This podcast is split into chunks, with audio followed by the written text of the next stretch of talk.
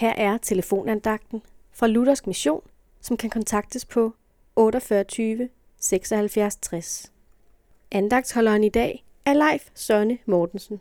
Vi skal igen i dag høre lidt ud fra sætningen Betænk livets korthed, dødens vidshed og evighedens længde. I dag skal vi se på dødens vidshed.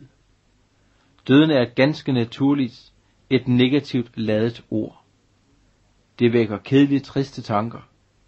Det skaber afsavn og smerte, så kun dem, der har oplevet det, kan føle og forstå.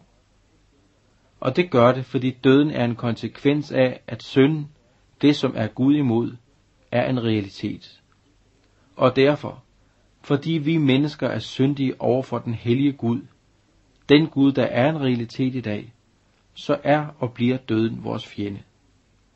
Døden er afslutning på noget, nemlig livet her på jord, men samtidig begyndelsen til noget andet, nemlig evigheden, det som ligger på den anden side af døden. For dødens vidshed er en kendskærning. Alverdens mægtige mænd og rige fyrster har alle måtte møde døden. Men du behøver ikke at frygte døden, når vi lever sammen med Jesus. For netop i døden får dem, som tror på Jesus, lov til at begynde et helt nyt liv sammen med Jesus. Og så skal de aldrig mere skilles fra Jesus. Du tænk hvor herligt.